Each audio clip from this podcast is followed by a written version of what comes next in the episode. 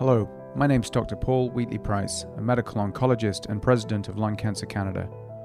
Welcome to our podcast series called Lung Cancer Voices. In this series of podcasts, I'm interviewing patients, caregivers, healthcare professionals, some of the leading lung cancer researchers in the country, indeed in the world, to highlight important and relevant issues facing those affected by lung cancer.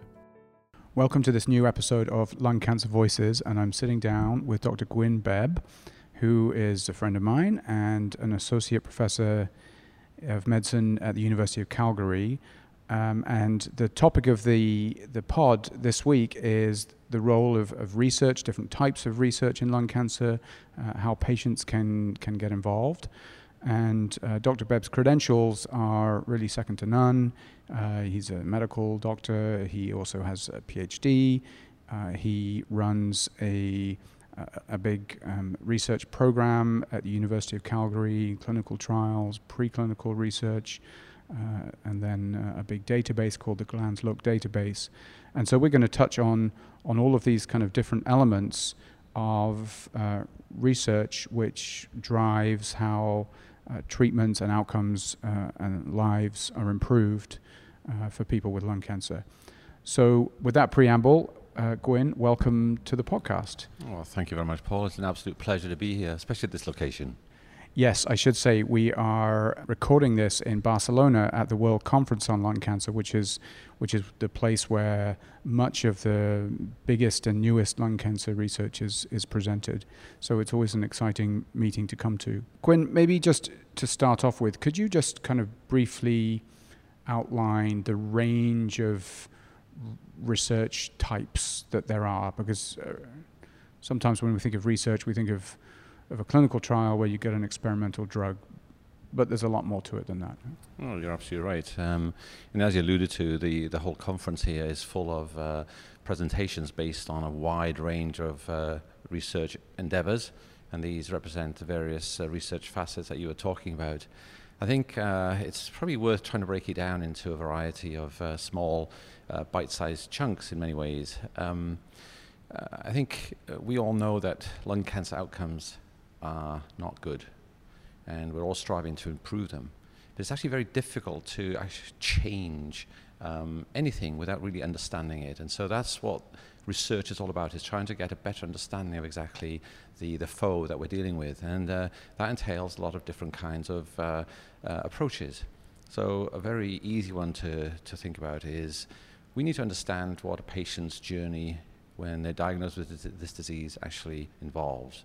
So that kind of research can be very basic questionnaires. It could be questionnaires about your quality of life, how your disease is affecting your day-to-day existence, how it affects your family, your income, those kind of things. That doesn't involve a great deal of technology, but it's very, very important in understanding how people are affected by a very threatening diagnosis. On that kind of note, it's worth looking at what you alluded to in your introduction, the Glans Look database. This is a little bit of a step up from that in trying to collect what we call outcome data. So trying to change the course of lung cancer, we know depends, the challenges depend on the stage that people are diagnosed at. If somebody were to ask me, how do your patients do when they're facing a diagnosis of stage 2 lung cancer, when they're confronted with certain other health challenges? And the truth is, I'd be able to maybe delve through my limited memory and come up with an approximation, but it wouldn't be a very detailed and accurate answer. So trying to really derive good quality granular outcome data takes a lot more effort than you would think, and so entities like the Glans Look database are designed to try to do that. It's funded by patient donors, actually, and we have compiled data on all our patients in Calgary going back 15 years, and so we're able to answer very specific questions about how people with small cell lung cancer do versus people with non-small cell, how people with a non-small cell that has a particular marker do compared to people who don't have those markers. And this is becoming very important for healthcare providers, such as in our case Alberta Health Services. It's also becoming very important for pharmaceutical companies who are trying to develop new drugs to understand the niches that they're directing these drugs at.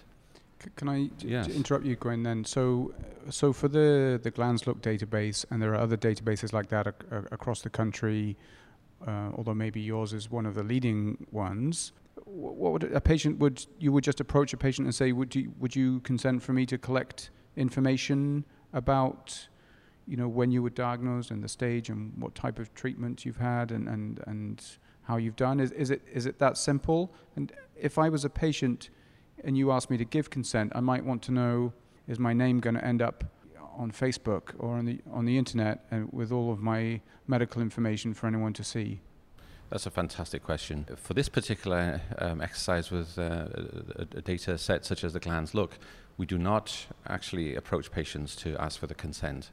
What we actually do is use all the data that has been collected as part of our clinical experience. We look at data on treatments, we look at data on blood counts, we look at data on responses that we see on CT scans, we look at some of the molecular data that is part of routine clinical makeup. But no patient names involved then, it's all anonymized. It is, so this is very important, right? So all patient information to some extent is identifiable. We work very strictly with anonymized data derived from Alberta Health Services records. Most of these records are actually stored electronically. And I think over the duration of this database, we've seen a bit of a change in how some of the challenges involved in storing data. I remember when I first started, there was issues of privacy that we had to, address.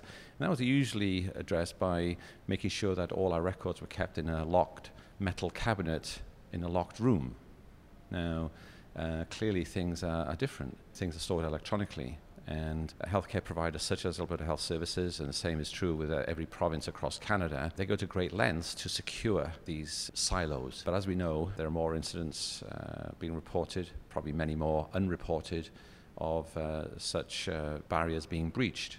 And so now when we do these things, we have to discuss in some detail with Alberta Health Services, with the university, who are the custodians of this data, what measures we need to go to keep protecting patients' privacy. But importantly, on a day-to-day basis, we deal with anonymized data, looking at outcomes according to different scenarios. Right. And I should say that so you and I and others are involved with an effort to try and develop some kind of national database of this kind of information that you've been so successful with Glans Look. And if we can do that nationally, the power that we can achieve should be really enhanced, yeah. Well, I think that's a very important point. Some of the presentations today, we're looking at trying to address questions that pertain to very small subgroups of lung cancer patients that are particular biomarkers who are treated with, for example, immunotherapy. And we have a number of those patients in our database, but the numbers that we have in our database is too small for us to draw any conclusions. By sharing that data across the country, as is being encouraged by Lung Cancer Canada, I think we have a really meaningful chance of contributing to our understanding of these various scenarios, and there's nothing to stop us sharing more broadly than that with European sources, other sources in the United States, for example, as well as in other parts of the world. So I'm going to move on. We talked a little bit about questionnaires, that kind of research. We've now talked at some length about databases. What about clinical trials and when patients when we're trying to develop new treatments, we do that by testing them in new trials, and there are phase 1 trials, phase 2 trials, phase 3 trials.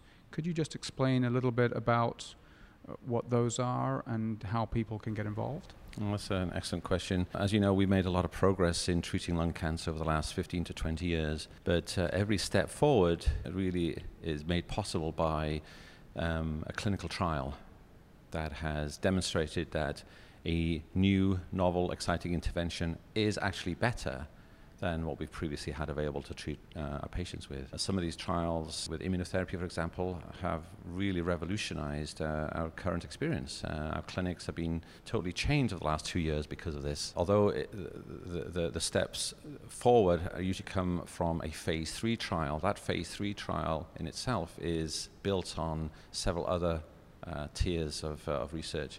And we can go back to, for example, the pre-human testing, if you like, when somebody has some evidence that a new molecule might be useful in a particular kind of cell. Some of these experiments will initially be done in petri dishes, possibly then in animals. And when there's enough clinical data to justify a clinical trial, Then, once there's agreement that this is an ethical endeavor, that phase 1 clinical trial will start. And those phase 1 clinical trials are really designed to test the toxicity, to measure the kind of side effects that we can expect to see as we increase the dose until we get to some kind of efficacy.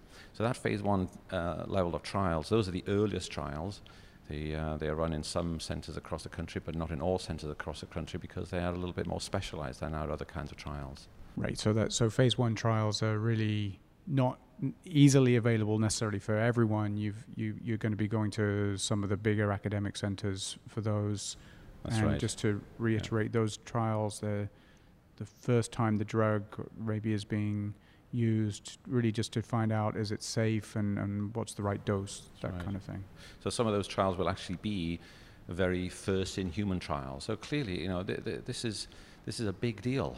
We're actually asking volunteers to help us understand what these molecules and chemicals can do to our bodies. So, as I said, these are experiments that are being performed in humans, and we have to be ethically and morally extremely very much on sound ground when we're doing these. So some patients will say to me, look, if I talk to them about a clinical trial, I say, am I going to be a guinea pig? But it sounds to me from these phase 1 trials where you're just trying to figure out the dose and side effects, is there a bit of truth to that? Well, I think it depends what we mean by being a guinea pig. And this is an important discussion that we should have with all our patients who are contemplating participating in a clinical trial. Clearly, every clinical trial is an experiment. We wouldn't be looking at it if it wasn't for the fact we didn't know a lot about this new agent. The big question at hand is this any good? Is it better than what we have? So clearly it is an experiment. There's a lot of unknowns. We know far less about these drugs than we do about drugs that we've been using for 20, 30 years, right? So I think we do have to bear that in mind. It is an experiment, but are we a guinea pig? I think the big difference between a guinea pig in a science experiment in the lab and clinical trial participants is the choice. And people will only participate in a clinical trial when they have given informed consent. That implies that you say yes, having read the consent form, understanding all the potential implications and risks involved, with the proviso that you can pull out of that clinical trial at any one time with no consequences at all. So yes, we are taking part in experiments, but it is voluntary, and I think there's a subtle difference there that makes us not true guinea pigs. Yeah. Actually, there's 2 points that you mentioned that I might just pick up on. One is when you approach someone about one of these early phase clinical trials, normally we're doing that, with all of the information that you've explained that people would receive, but also with some optimism to say that there's a body of research that's gone on to get to this point, which makes this potential drug or that's being tested really quite exciting and quite hopeful. And then the second point was about informed consent, and that people can drop out whenever they want. And we should point out that concept is enshrined in Canadian law and in international law, that the right of the patient trumps the right of the researcher or the outcome of the science. Absolutely, and it is a key element. I mean, research on fellow humans has a long evil history, actually. So when we're performing clinical trials, as I said, we have to be, we as investigators in our heart have to have what we call equipoise when there is a randomization within this trial. And that refers to an uncertainty or a lack of knowledge that one arm is truly better than the other. And that in itself, I think, is a very important part of moving forward with clinical trial types of research. So now you're talking now about randomization. So those phase 1 trials typically not randomized. That's when if someone enrolls, they would get the drug in question. And then when that trial is completed and the researchers have established what the right dose is and that it's safe and what the side effects that might be anticipated, then it moves on to phase 2 or phase 3 where what are the questions there, then the randomization process? Yeah, so we like to be categorical about how we define phase 1, phase 2s and phase 3s. I think what we're learning now is that there's a kind of gray zones in between each one. But basically, once, as you say, the dose has been defined, the toxicity well understood, we can move forward to phase 2 trials that generally tend to focus on a couple of specific areas within cancer, maybe a specific tumor type, to look for efficacy. Usually there's some signal in the phase one that kind of leads us to that. And just what is efficacy? Efficacy, very good. Effectiveness. Does this drug actually do anything to tumors? Does it make people live a bit longer? Does it change perceptibly the clinical course that we would expect if patients were not taking this drug? These are kind of general metrics or measures of efficacy. Phase twos, they generate a lot of excitement when there's a hint of some important effect. And based on that, we try then to formulate the framework for our definitive phase three. And that's where you've established then the dose, you've established the side effects in the phase one, you've established that it can work in phase two, and in phase three, you then want to know, is it better than what you've already got? Absolutely. So the phase three part is the real kind of nitty-gritty of determining whether this new treatment actually is better than what we have. And this, of course, will involve a randomization. And so patients who are enrolled into these kind of trials, having signed the informed consent form on the basis of a very detailed understanding of what's going on, they will be randomized, which is essentially a computer-based flip of a coin to receive what we call standard of care, which is the best that we currently have, or be randomized to the investigational arm where the new drug or the new combination is being used. And the ultimate goal of the clinical trial is to compare the outcomes of the interventional arm with a new drug versus the standard of care. You know, what is often disappointing in these is that despite excellent signals in a phase one trial and very, very promising signals in a phase two trial, when we actually do the comparison in the randomized phase three, we can often be unexpectedly profoundly disappointed. On the other hand, occasionally we get a fantastic demonstration of a great effect from the new drug. And I think as we reflect on the advances that have been made in lung cancer recently, we have to also be aware of how much patient time and energy, endeavor each of these step forwards represent, because each step forward is built on not just a phase three, but the phase twos and phase ones that preceded it, each of them involving many dozens, hundreds, in a case occasionally a couple of thousand patients before we get to the desired answer. And we've had some fantastic answers in the last few years with immunotherapy and some of the targeted therapies. So, Dr. Bebb, I think you've walked us through preclinical research, phase one, phase two, phase three, the importance of getting information from databases, some of the questionnaire type research, which looks at quality of life issues. If I was wanting to, give a message out through this podcast to people who are listening about, how could they get involved? How can patients get involved in research? What would you say? How would they set about doing that? Well, that's a fantastic question. All this research is trying to better understand the disease in a way that we can then ultimately improve patients' lives. So I think there's a lot at stake for the researchers, yes, but for all patients. And I think it is going to be very difficult to make progress without patient involvement. That patient involvement can take the form of a variety of things. I think promotion, advocacy, these are key things. Fundraising, none of this kind of research happens without money. Clinical trials are usually paid for by the sponsor, very often a pharmaceutical company, but sometimes clinical trials actually originate within the university or within the cancer center, in which case contributions from grant-giving bodies, but even patient donations can make a big difference to the feasibility of those kind of studies. Donating your samples for more detailed research is also a particularly worthy and valuable thing. At the Tom Baker at the moment, we are trying to install a concept of what we call universal consent, where patients will be able to sign a form that allows us to do all kinds of research on the samples that are derived from their patient journey, whether that's a sample taken out of surgery or whether it's a biopsy or a blood sample. In some cases, we're asking for stool and urine samples in addition to do some research. These are donations. They're incredibly valuable donations. So these are very important ways that patients can contribute to the body of knowledge and the body of research. I think we sometimes overlook that, don't we? Because we often think about patients involved in research, it's because they've signed up to take part in a clinical trial rather than the very altruistic contribution by just allowing their data and their samples to be to be used for the greater good. Back to the clinical trial bit though, if somebody who's listening to this has got lung cancer and is going through treatment and they're interested in particularly looking to see if there's a clinical trial available for them, how would they set about doing that, assuming, let's say, their physician looking after them hasn't mentioned it to them? Very, very important question. Clearly, the first line of attack there is to let your oncologist know that you are interested in clinical trial opportunities and would like to participate one if there's one available. There clearly are not clinical trials for every situation in every centre across Canada. As a physician in Calgary, I often speak to my colleagues in Edmonton to see if there are clinical trials available there.